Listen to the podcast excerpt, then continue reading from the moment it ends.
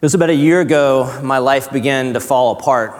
It was springtime, which is the end of the rainy season in my country. That means the roads are dry enough to go to war. Ugh. I'm so tired of war.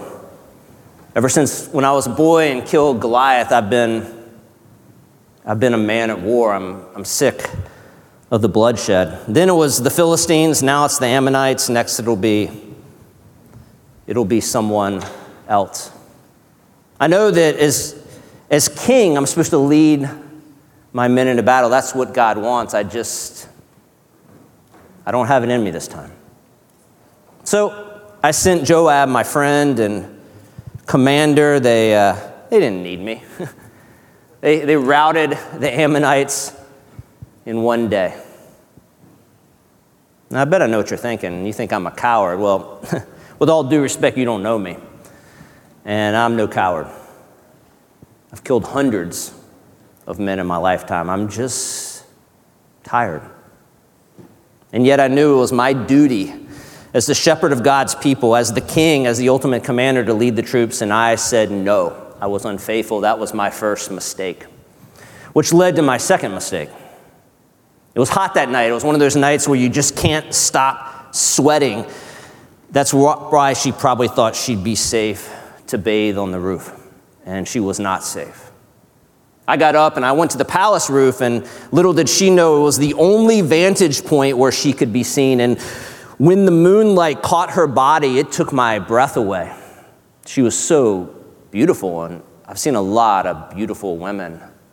And I knew that I should look away, that it was a mistake. She was not mine. And yet I, I, I chose to linger. And I was filled with uncontrollable lust like a storm. I called for my servant and I asked him, even at the late hour, to go and figure out who this woman was. And he came back quickly and informed me that she was named Bathsheba. Oh, Bathsheba. She was the daughter of Eliam, who was the son of one of my advisors. I knew the name sounded familiar. I remember when she was a little girl and used to run around the palace, and my, how she has grown. I sent my servant back to bring her to my private chambers, and it's weird looking back, he couldn't look me in the eye. He looked away. He knew. I didn't know, but he knew. And yet I was his king, and he had to listen. I mean, I, I, was just planning to talk with her. But I did far more than talk. She was so young and, and confused and scared. I remember when I consummated my lust, she just wept quietly. I mean, what, what was I thinking? I'm a 50 year old man. It, it's, it's shocking how you can go so quickly from the Lord is my shepherd, I lack nothing, to I deserve everything. I have many wives. I have a whole kingdom at my command, but I did not have her, and I wanted her. And that was my ultimate mistake. I, I sent her out. She left in shame, obviously, before the sun rose uh, to cover for me. And I thought I was good. And then I got a note a couple days later, or a couple weeks later, and that she was pregnant with my child. So I had to come up with another cover up scheme, yet another mistake. She was married to a man named Uriah the Hittite. He was a mercenary warrior. And Uriah, get this, get the irony of this, he was away at war. He was doing what I should have been doing. He was fighting for me. And I called him back to give him a weekend leave. I figured he would go make love to his beautiful wife, and everyone would think the child was his, and it would all be good. But Uriah, get this more irony. He listened to the edict I'd put in place years before that soldiers on leave were not to be intimate with their wives so they could stay sharp. He listened. He went down and he slept at the gate with the rest of the soldiers. So I had to come up with another plan. So I brought him into my chambers and opened my table to him. He didn't know why he was invited, he was just a mercenary warrior. Little did he know what he was getting into. And I got him very, very drunk, and I sent him out, thinking a drunk man would surely not listen. And I watch him stumble past his house down to the city gates. What am I going to do with this guy? As you can see, my hands were tied. I sent him back to war with a note in his pocket for my friend and told him to send Uriah into the heat of the battle. I mean, I figured he could survive. I mean, it's up to God, right? But Joab knew exactly what I wanted, and he pressed the battle forward, and Uriah lost his life. When the body came back, I, I paid for the funeral. I, I even mustered up a few tears. And then, after a few weeks of mourning passed, I took Bathsheba to be my wife, and I looked like the hero. It looked like I was doing a favor for an advisor, a, a young woman that's about to give birth to an orphan son. And then I just tried to go on. I thought I got away with it. And then a year passed, a year. And I got a visit from Nathan the prophet. I don't know about you, but prophets kind of creep me out a little bit. They got the beady eyes and they're just staring at you, always pronouncing things like they can just see inside you. And Nathan told me this weird story. He said there was a, there was a rich man with tons of sheep and vast estate. And then in the same town, there was another family with one sheep, and it was like a member of the family. And this rich man had guests in the town. He threw a banquet, and he went violently by force and took the family's one sheep and used it as a meal for the banquet. I said, Who is this man? I want his head. Hashtag blind spot. Of course, Nathan told me the, the man was me, the sheep was Bathsheba. Have you ever had that devastating moment where you had something you didn't see, something deeply broken in your life, something you had done that you didn't fully comprehend, and it's revealed to you? I mean, it broke me in ways I can't even begin to explain. And I did what only I could do, and I put on sackcloth and I covered myself with ashes, and I went to the temple day and night. I didn't leave it I told my servants to leave me alone in solitude, and Nathan had told me that in the future someone would take my wives and that my, my boy would not last the year. And I just cried out to God. It's all I knew. And I ripped my clothes and I prayed and I cast myself on the mercy and the grace of God. See, I'm a, I'm a dirty, dirty man. And I need to be made clean. And, and only God can make me clean. While I was there, I, I wrote a prayer. It's okay, I'd love to share it with you. I've, I've given it to our musicians to make into a song, and it's become my prayer of confession. Have mercy on me, O God, according to your unfailing love, according to your great compassion. Blot out my transgressions. Wash away all my iniquity and cleanse me from my sin, for I know my transgressions, and my sin is always before me. Against you, God, you only have I sinned and done what is evil in your sight. So you are right in your verdict and justified when you judge. Surely I was sinful at birth, sinful from the time my mother conceived me. Yet you desired faithfulness even in the womb. You taught me wisdom in that secret place. Oh God, cleanse me with hyssop and I will be clean. Wash me and I will be whiter than snow. Let me hear joy and gladness. Let the bones you have crushed rejoice. Hide your face from my sins and blot out all my iniquity. Create in me a clean heart, O God, and renew a right spirit within me. Do not cast me from your presence or take your Holy Spirit from me. Restore to me the joy of your salvation and grant me a willing spirit to sustain me.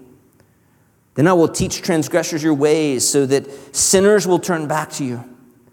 Deliver me from the guilt of bloodshed, O God, you who are God, my Savior. And my tongue will sing of your righteousness. Open my lips, Lord, and my mouth will declare your praise, for you do not delight in sacrifice, or I would bring it. You do not take pleasure in burnt offerings. My sacrifice, O oh God, is a broken heart. A broken and contrite heart, you, God, will not despise. This is the word of the Lord. Thanks be to God. Uh, obviously, I'm not King David, and uh, sorry for the poor acting, I, I wanted to place us in the position of understanding the context of the psalm we're going to look at. We're in a series called Greatest Hits, so we're looking at, at passages of scripture that down through the ages, generation after generation after generation of Jesus followers, thanks Seth, hold on to. They kind of rise above the fray. And this is one of them uh, Psalm 51. There's seven penitential or confession psalms in our Psalter or our prayer book, the same one Jesus used. So Jesus would use this psalm to pray. And that's incredible to think about. This is by far the one that's most well known, and we're going to look at it. And to understand this, if you look in your Bibles, and if you have your Bibles, get them out or look on your phone, and you'll see it. Some Psalms have this, not all. Sometimes we're told who wrote them. But this says for the director of music, a psalm of David, when the prophet Nathan came to him after David had committed adultery with Bathsheba. We can't understand Psalm 51.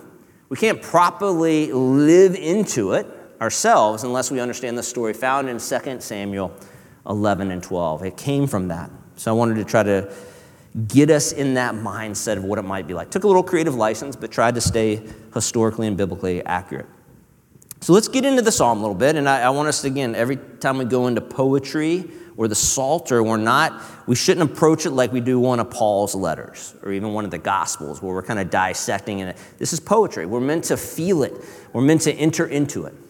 And so I want to uh, go into the text a little bit, not to dissect it, but to reveal some things that may not be apparent uh, that kind of lie underneath in the Hebrew language that I think are beautiful and helpful as we live into the psalm. So, first of all, the psalm is anchored in verse 1. It says, God, have mercy on me according to your unfailing love, according to your great compassion. This is what my friend Tim calls a hyperlink. You push on a hyperlink, it takes you somewhere else. Hebrew readers would know exactly what David's talking about. He's talking about Exodus 34 6 where God appears to Moses and reveals who he is. And in that uh, text, it says, The Lord, the Lord, the compassionate and gracious God, slow to anger and abounding in love and faithfulness. David knows his only shot is for God to show up and be who God is, who God has revealed himself to be. So the whole entire confession is anchored there. Now, in the really creative poetic device, because David is a poet, he uses three different words for sin in the Hebrew, and they're translated differently in our English, which they should be. That's why we can't tell what he's doing. And then he repeats them, and then he uses three different words for cleanliness or being made clean, and then he repeats them. So I want to briefly go into those and kind of step into them and talk about the words a little bit, and then we'll talk about how this psalm provides us today a pathway for confession. How's that sound? All right, great. Here we go.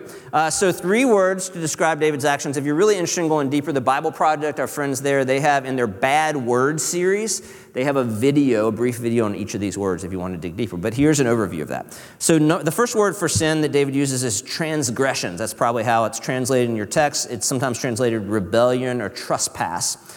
Um, it means to, uh, God asks us to do something, we do something else. At the heart of it, though, it's the violating the trust of another. So, this isn't um, stealing from someone we don't know, it's stealing from someone we know. That's the word. Paul uses the, the Greek idea when he talks about Adam was the original image bearer, and Adam broke that trust with God. He was in covenant relationship with God and broke that trust. That's the word uh, here. Second word is iniquity. Uh, that's a behavior that is uh, crooked. So when you think of this word, just think crooked. This is when God wants us to take a straight path and we take a crooked path. And uh, literally, the Hebrew word means to be bent or crooked. I think of like a boomerang. The effect of sin just keeps coming back on us again and again and again. My wife is the handy one in the relationship, and so she knows what I can do in projects. And one year, she was doing a project, and she sent me to Home Depot to get like eight foot boards. If you go there, they've just got them there. And she said, John, focus, listen to me. Don't come home with warped boards, bent boards. I was like, no warped boards. Okay, I got it. And so I'm there, I go there, and I'm literally, you, I'm sure you've done this, you're, you're holding them out, and sure enough, some of them are just like, whoop. And if I brought those home one, I'd be in deep trouble. But if we tried to build with that, the entire project would be crooked. That's the idea in this word. Three, this is the more of the overarching, you'll see it's used six, uh, six times in, in David's uh, psalm here.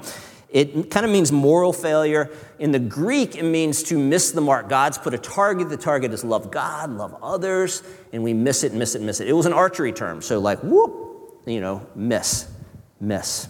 That's the idea. Paul uh, builds on it and uses this word. He said it's so pervasive, sin, that it, it, it, he almost personifies it. So it has a life of its own. It's just kind of lurking out there. You're not going to remember much of that, but here's the point that David's trying to make that I want us to get that sin is multifaceted. It's not simple. It's not this kind of like, oh, I just do something wrong and I stop doing it. David's like, oh, oh no, no, no. It's really complex. And this is the way I, I like to teach you that sin has two dimensions. One is our bad behavior. So that's this is the, when we think about sin, this is the one we think about first and foremost. Um, somebody does something wrong, and you're like, that's bad behavior, and we think that's sin. So we just the, the remedy is, can you just stop doing that bad behavior? So when, you know, uh, Will Smith slapped Chris Rock, we were all talking about it, like, that's bad behavior. He shouldn't have done that. He should not slap people. And that's kind of how we think about sin. And that's true. He shouldn't slap people. But when people tell me, like, oh, the, the world's so bad, everybody's misbehaving, and I'm like, oh, it's way worse than that. it's, it's way, way worse than that. And that's the second dimension of sin. The second dimension of sin is this idea that our hearts are bent or our hearts are crooked, that, that sin has entered into our world and, and just distorted and deformed things. Dorothy Sayers, she was a friend of C.S. Lewis. I love what she says. She said, Sin is a deep interior dislocation at the center of every human heart. The heart is our control center. And there's something that being born into a crooked world that our hearts get bent and crooked. At the very core of who we are, we have a natural propensity to run away from God and try to be our own gods and do something else. It's way worse than we think it is. To acknowledge our sin, for David to acknowledge his sin, to be made clean, we have to understand both aspects. I've lived in a lot of older homes in, in my lifetime, and even the one we just moved into, this was the case. Usually, a home more than two or three years old, you'll see this. You'll walk in, and somewhere in the house, you'll see a crack on the wall. You probably have this somewhere in your house. And when we got our first house, it was an old house, like 30 years old, and we paid this money for it. I'm like, there's a crack. Like, you know, that's not right. Let's fix it. So I put caulking and painted, and what do you think happened? The crack came right back. Because, as someone who knows what they're talking about told me, it's the foundation. The foundation's settled. You're not going to be able to take care of that, John. you can't do it with cosmetic stuff. That's the idea of sin here. There's the cosmetic thing going on, right? That's the bad behavior that is cosmetic, and then there's the foundational issue. There's a personal aspect of sin that I do bad things, I misbehave, absolutely. But there's also a foundational, collective human condition to sin that David knew very well. David brings both these things up in his Psalms. He says, My transgressions, my sin, I've done what is evil. He acknowledges his bad behavior, but he also says, Surely I was sinful from birth. The primary image David uses, or the metaphor throughout the psalm, is that sin has made him dirty, which makes all the sense in the world in the ancient Near East. And you see Jesus interacting with the Pharisees all the time around this. They believed that, that sin and unrighteousness made you dirty, and that holiness or righteousness made you clean. It was a huge thing in their culture. And they, would, they were very embodied creatures, very embodied worshipers, the Jewish people. And when they would see their sin or see collective sin of the people, and they would mourn and lament, they would put on sackcloth, which was made of black goat hair, just incredibly uncomfortable. And, and they would sit in it and they would dump ashes and dust on their head to remind them that they came from dust and they'll return to dust, that they are frail. We still do this on Ash Wednesday. We did it this year when we celebrated it here at New Hope. It reminds us of our frailty. And oftentimes they'd rip the sackcloth and cry out very demonstratively because they didn't want their sin to hide or lurk there. They wanted to come clean and show everyone how dirty they were. This is no doubt what is going on with Dave in this imagery of being dirty. Uh, David uh, or, or Jesus, what he said, if the cities that I preached to would have understood my message, they would have repented in sackcloth and ashes. They, they would have, he's, using that imagery. They would have understood how sin makes us dirty. So David uses the, these boom, boom, boom these three words for sin. It's comprehensive, and then he repeats them in case we don't get it. But then there's hope, because this is a psalm of confession. And David, boom, boom, boom, gives us three words for God taking dirty things and making them clean again. I got a few props here that, uh, that I'll use. The first one is the word uh, blot out or to erase. And when we think about that in, in our modern mindset, we think of like hitting the delete key on like a Word document or something, right? It's very easy. Oh, it wasn't like that. They used animal skins and wrote on them. If you made a mistake, it's like, ugh, you know, there's no, there's no scribal whiteout. It was a huge process. I think the best illustration I can give is like for those of you who have tattoos, a whole new industry has become uh, getting your tattoo erased. But it's a tedious process. It's expensive. It's painful. And, you know, a number of people get tattoos when they're like, you know, 17, 18, that when they're 45, they're like, yeah.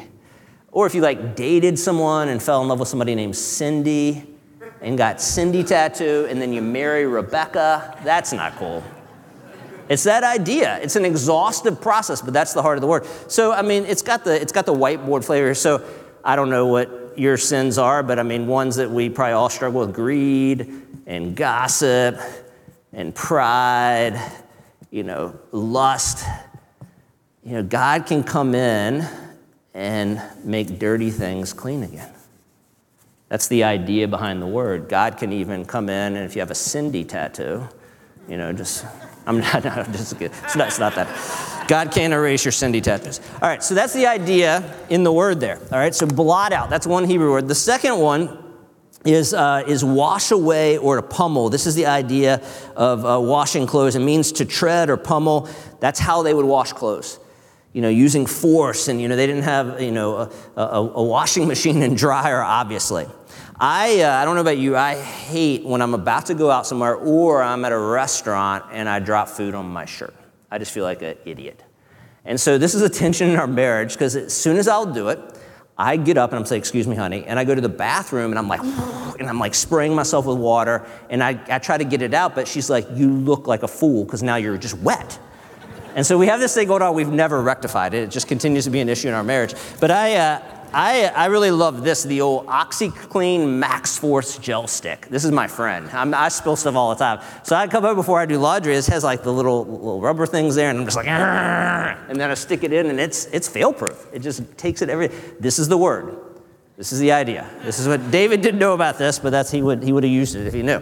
All right. The third word is uh, is uh, cleanse or scour clean. This is more of scrubbing and cleaning our bodies. And so when we were in Israel, they had these called mikvah baths everywhere from the first century.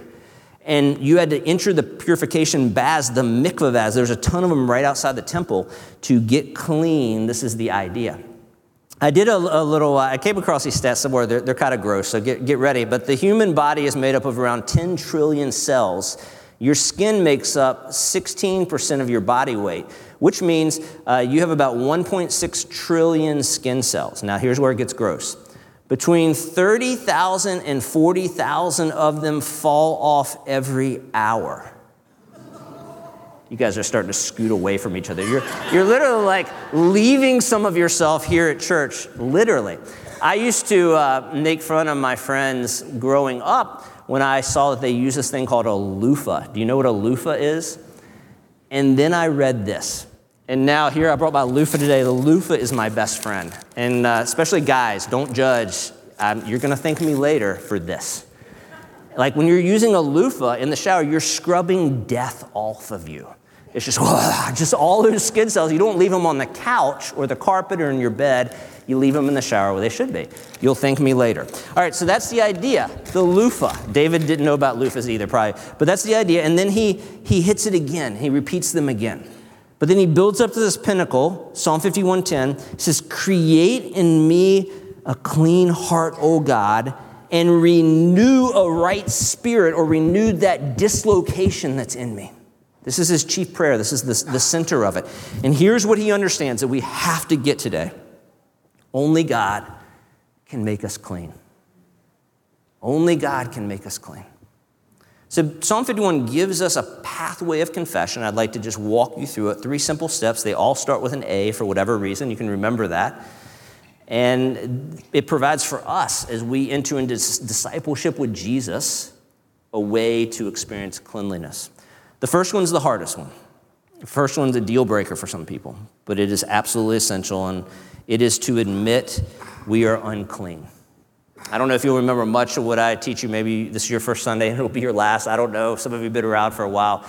Here's what I, one thing I want you to hear that is in the scriptures from beginning to end. It is not our sins that keep us from God. It is not our sins that keep us from God. It's our self righteousness that keeps us from God. If we own our sins, if we confess our sins, that's the portal to God's grace. Church people struggle to get that. The Pharisees struggle to get that. People magazine in the 80s did this thing called a Sindex, and they asked people to kind of, you know, confess how often they sinned. And uh, this is back in the 80s. I don't know what it would be today. I don't know if it would be more or less, but these people back in the 80s, they said that they committed 4.64 sins a month. I commit that many sins before my morning coffee. Like, I don't even know. You know, it's like, goodness gracious, our propensity to self righteousness blocks us from God's grace. The first step in the path of confession is just owning it that we're broken, that we are dirty, we're a mess. And it's not shame there. It's not who we are in our identity because we're dearly loved. It's just the state of things. We see this all over Scripture. Isaiah says, We all like sheep have gone astray. Each of us has turned to his own way. Paul declares that all have sinned and fallen short of the glory of God. It's unequivocally true, the writers of Scripture say. Here's a saying I hate that church people often say is uh, they say, love the sinner, hate the sin. I can't stand that statement. I think the better one is love the sinner, hate your sin. We'd be a better church. We better better world if we started by looking at the brokenness within ourselves. G.K. Chesterton, he was a British writer and theologian. Uh, the newspaper ran an editorial and they wanted people to answer the question, what is wrong with the world? What is wrong with the world? And Chesterton simply wrote back, he was kind of cheeky. He wrote back, I am yours truly, G.K. Chesterton. Can you imagine just for a moment if we if Jesus followers started with that mindset? Not that there's not other things messed up, that's not what I'm saying. But if we started not from a place of self-righteousness, but brokenness and utter dependence on God's grace, this is absolutely instrumental for practicing this pathway of confession. Here's one of my favorite quotes of all time. Uh, it's by Cornelius Plantinga in a book he wrote uh, about sin called Not the Way It's Supposed to Be. It's a great book. He says, For slippage in our consciousness of sin, like many fashionable follies, may be pleasant, but it's also devastating. Self deception about our sin is a narcotic, a tranquilizing and disorienting suppression of our spiritual central nervous system. What's devastating about it is that when we lack an ear for the wrong notes in our lives, the music of creation and the still greater music of grace whistle right through our skulls, causing no catch of breath and leaving no residue. Moral beauty begins to bore us, and the idea that the human race needs a savior sounds quaint. I have a friend that struggles with porn addiction, and he's invited me into that journey and uh, encouragement and accountability, and I really appreciated his courage in that. And uh, he was away on a business trip and, uh, and fell into that addiction. He was stressed, and, and it kind of triggered that. And, and so he called me, and that was a good conversation, and we prayed. And but he knew the, the more difficult conversation was to be with his wife because he understood uh, he's in a covenant relationship, and looking at another woman in a sexual way breaks that. And he had to confess that to her. And it wasn't the first time, it was a hard conversation. It's really difficult. And he said this time he felt like he needed, he needed something more. So he, she was gracious. And, and then he said he, he went out back and they have a chicken coop. And he said he put on some really old, dingy clothes. And he sat down in the chicken coop and he just covered himself with dirt, just dumped it on his head and had poop mixed in and the whole deal and just wiped it on his face. And he said his wife was so incredibly Jesus like because she came out and just sat kind of in the corner, gave him space. And he said they wept and they prayed and they wept and they prayed and he repented. He said it was one of the most holy moments that he's ever experienced. Our first step to tasting God's grace and getting confession and being made clean is to admitting we're dirty. Second step, another A, acknowledge that only God can make us clean. I am troubled by how many followers of Jesus are turning to what I'll call the self help industry to try to get themselves clean. Please hear this clearly. There's so much good advice and there's really good things in the self help industry. I'm not, I'm not hating on it, there's, it's a piece. But when it's just that, it's not sufficient. That can maybe clear up the cosmetic issues, but it doesn't deal with the deep down brokenness. And Jesus, all the time, we're talking to the Pharisees that, like on the outside, they had everything locked in. And he's like, Oh, you have no idea. He called them cups that were clean on the outside but dirty on the inside. He said that you're whitewashed tombs, clean and white on the outside but filled with death on the inside. He told them the problem comes from their heart, the very center. Prophet Jeremiah says, The heart is deceitful above all things and beyond cure. Who can understand it? My wife likes to talk about when we, when we see our sins and we're just dealing with the bad behavior and not like the internal mechanisms. It's like trying to play that game of whack a mole. Do you remember that game? It's like, boom, I got that one, boom, got that, boom, and then you're just exhausted because the issue is more deep down. I lived as a, as a bachelor, my, my first house away from, from my home growing up uh, with some buddies. We were single and uh, we were dating, and you know, we, we, it was a great time in, in our lives. And one day we came home from work, and there was the most horrid smell. I can't even imagine. It just burned your nostrils. It was like something just literally was dying. And we started to blame one another. When's the last time you showered? And what's, you know, what's your room? Clean up your room. And I'm bringing over a, a young lady tonight, those kind of things. And we tried everything. We went, we went to, to Target and we bought the, the potpourri spray and we had candles just lit everywhere. Then it just smelled like cinnamon death or like cherry death. it was like, like no, no better. And finally, we were at the end. We didn't know what to do and it was one of these really old farmhouses and had the big metal grate, and the heating apparatus was down below it. And so I shined a flashlight down there, and I kid you not, on the heating apparatus, which was just really hot, was the roasting body of a mouse. Just death.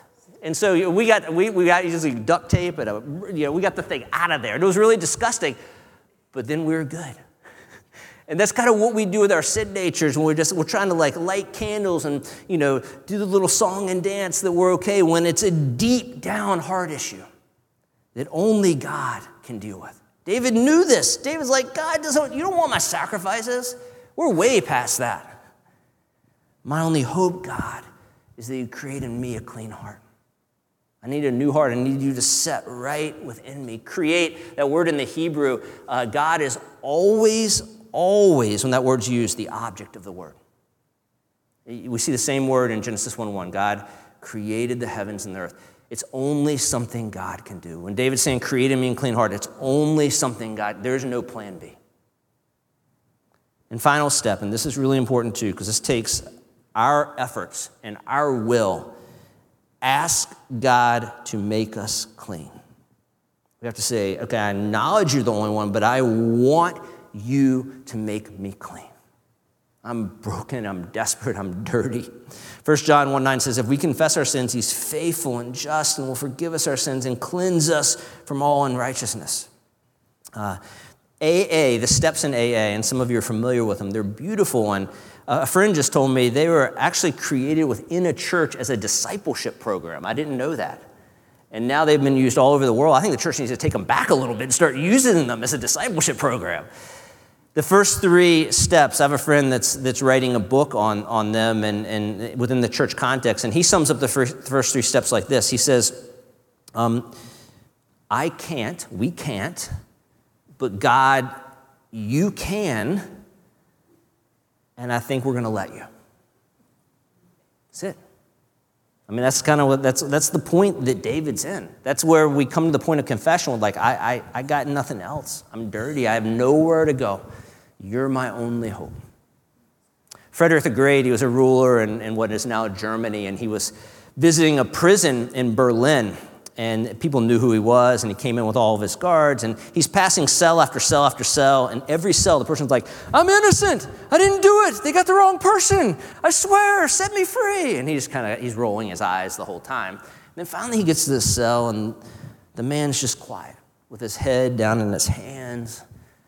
He's like, how about you, sir, are you, are you innocent? And he's like, oh no, I did it. And he said, Guards, uh, let this man free, get this man out of here. I don't want this criminal to pervert these virtuous, innocent men. I mean, the beauty of the idea is that confession's scary, don't get me wrong, but it, it sets us free. It sets us free. Someone once said it's, it's our secrets that'll kill us. And if you've ever read Crime and Punishment, the main character there, Raskolnikov, he, he commits this double murder. It's a very simple plot, and he gets away with it. Oh, but he doesn't get away with it. Because the sin eats him alive. And that's what happens to sin that lurks in the dark. That's it. I mean, David, a year, a year. And that's why he said, God, I need you to come down into my, my inmost parts. That's the word. This, this word, that word, the same Hebrew term, uh, was used for um, water sources that were plugged up. And people would do this intentionally in the ancient Near East to not share water. And he said, unplug it. Unplug it, God. Like, set me free from this. And we know as we stand back and what David longed for and hoped for and cried out to God for was fully accomplished in Jesus Christ on the cross. And, and I, I say Jesus is the only way because it's the only way. The only way, because our problem is so immense, is for God Himself to put on flesh and come here and stand in the gap and bear all of my considerable sin and all of your sin and your sin and your sin and your sin and your sin, the sins of the world. Take it all on and forever break it and make things right again and to conquer the evil forces and break the power of sin and death and pay the ransom. All these beautiful analogies we have of what happened at the cross. It is our only hope. And some of us have, have, have taken that step to look to Jesus as our only hope and to turn our eyes for Jesus for salvation. If you haven't, you can do that right now. Just like stop looking anywhere else, you're not going to find it. There's a mouse burning on the furnace. There's a structural foundational issue, and Jesus has taken care of it. And Jesus will make it right. Just look to him right now. But then a lot of us have done that step, and yet we know from experience and from scripture until we're fully redeemed and Jesus comes back and fully makes all things right, we sin every day. We struggle more than 4.64 times a day, I would guess. And so we need to practice as apprentices of Jesus and disciples of Jesus this rhythm of confession. I would say every day. Taking a moment to look inwardly realize our dirt, and ask God to come in and make us clean. I think it's an essential step for disciples. So I, we've got this pathway. I'd like to practice it right now. I'd like to do it right now. And if, if you're willing, just go ahead and close your eyes and, uh, and just hold out your hands in front of you. Just like this, and grip them tight, everyone. This is us holding on to our sin. This is the sin that is in us, that, that, that operates within us. And I want to start with the right hand. Okay, this right hand is, uh, this is the bad behavior aspect of sin. This is stuff that, that even today you can probably look back on and be like, oh boy, I was really short with that person this morning, or I cut that person off in traffic, or whatever. Maybe it's, it's more devious than that. And I'm going to give us a moment just for you to ask the Holy Spirit to reveal. And, and don't, don't use the intentional, non intentional thing as an escape. It's, it's the same thing. I had Fred tell me that he kicked his wife under the table one morning in breakfast accidentally, totally accidentally. He was just shifting. he's like, Sorry, I didn't mean to kick you. And she responded, And yet you did. And yet you did. so it's uh, like stuff we do, like, like stuff, we, we all do this every day. So this is that stuff. So I want to give you just a second to ask the Holy Spirit to reveal that to you.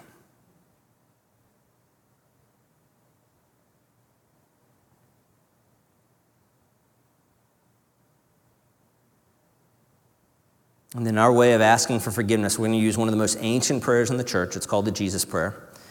And it's, it's simply, Lord Jesus, have mercy on me, a sinner. Lord Jesus, have mercy on me, a sinner. So on the count of three, I want us to pray that. And as we pray it, just open up that hand. Ready? One, two, three. Lord Jesus, have mercy on me, a sinner. All right, let's go to the left hand. The left hand is, uh, is the power of sin that is at work at us in the world, it's the, the crookedness and it's the stuff we don't see. It's what I would call blind spots. And uh, blind spots keep me up at night. I'm not going to kid you. It's, it's that stuff like, how am I hurting people? How am I, how am I caught up in sin and things I can't even measure? Like, we know we are. We know we are. The high priest on Yom Kippur, Jewish holy day, would kill a bull to atone for all the sins he committed he wasn't aware of. he just knew. He just knew they were there. And so I want to give you a moment just to ask the Holy Spirit uh, to re- maybe in this moment to reveal those to you, to, to, to see those. And, and if not, we'll invite Jesus in with the same prayer to forgive us of the things we don't see. So just take a minute, ask the Holy Spirit to reveal those things to you.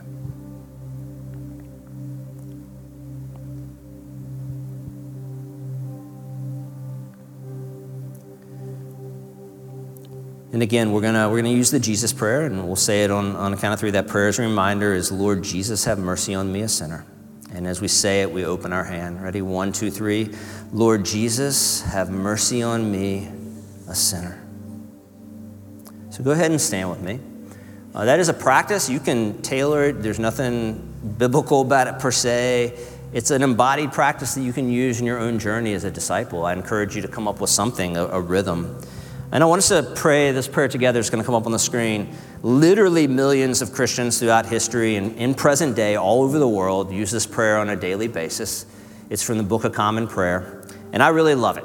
And uh, we actually have printed out uh, the fuller prayer. And if you want to grab a copy, you can as you leave today to put it on a fridge or kind of use in your daily rhythm. But I want us to kind of, as we bring, as we get our hearts ready for the table, I want us to pray this prayer together as people that truly believe in the grace of God. Most merciful God, we confess that we have sinned against you in thought, word, and deed, by what we have done and by what we have left undone. We have not loved you with our whole heart. We have not loved our neighbors as ourselves. We are truly sorry and we humbly repent. For the sake of your Son, Jesus Christ, have mercy on us and forgive us, that we may delight in your will and walk in your ways to the glory of your name. Amen. As we stay standing, uh, if you have your communion cups, go ahead and get those out. And I, I go back to that, that provocative quote from Cornelius Plantinga, and, and, and I think I would just summarize it like this if coming to the table and really thinking and remembering about what Jesus did for us doesn't take our breath away, we're minimizing our sin. And I think one of the huge problems in the church and in the world is we just like to see ourselves through self righteous lenses that I'm just a little bad. And what that means is that we only have a little grace operating. We just got a little Savior and a little cross. If we really understand how messed up we are and how messed up the world is, and all that God has done and is doing to make things right, it will take our breath away. And we're meant to enter into that uh, as we remember. As Dietrich Bonhoeffer said, uh, the grace of God is free, but it's not cheap. The scriptures tell us that Jesus, on the night he was betrayed, he took the bread, and after he had given thanks, he broke it. So, this is my body which is given for you. Do this in memory of me. The same way he took the cup and he said, This cup is the sign of the new covenant, which is given in my blood. Do this as often as you drink it in remembrance of me. You may go ahead and take the elements. And if you're willing and able to stay standing, and if you want to stand with us, if you're still seated uh, to worship, um, let's worship a God who's so incredibly gracious, a God who's the only one that can make us clean.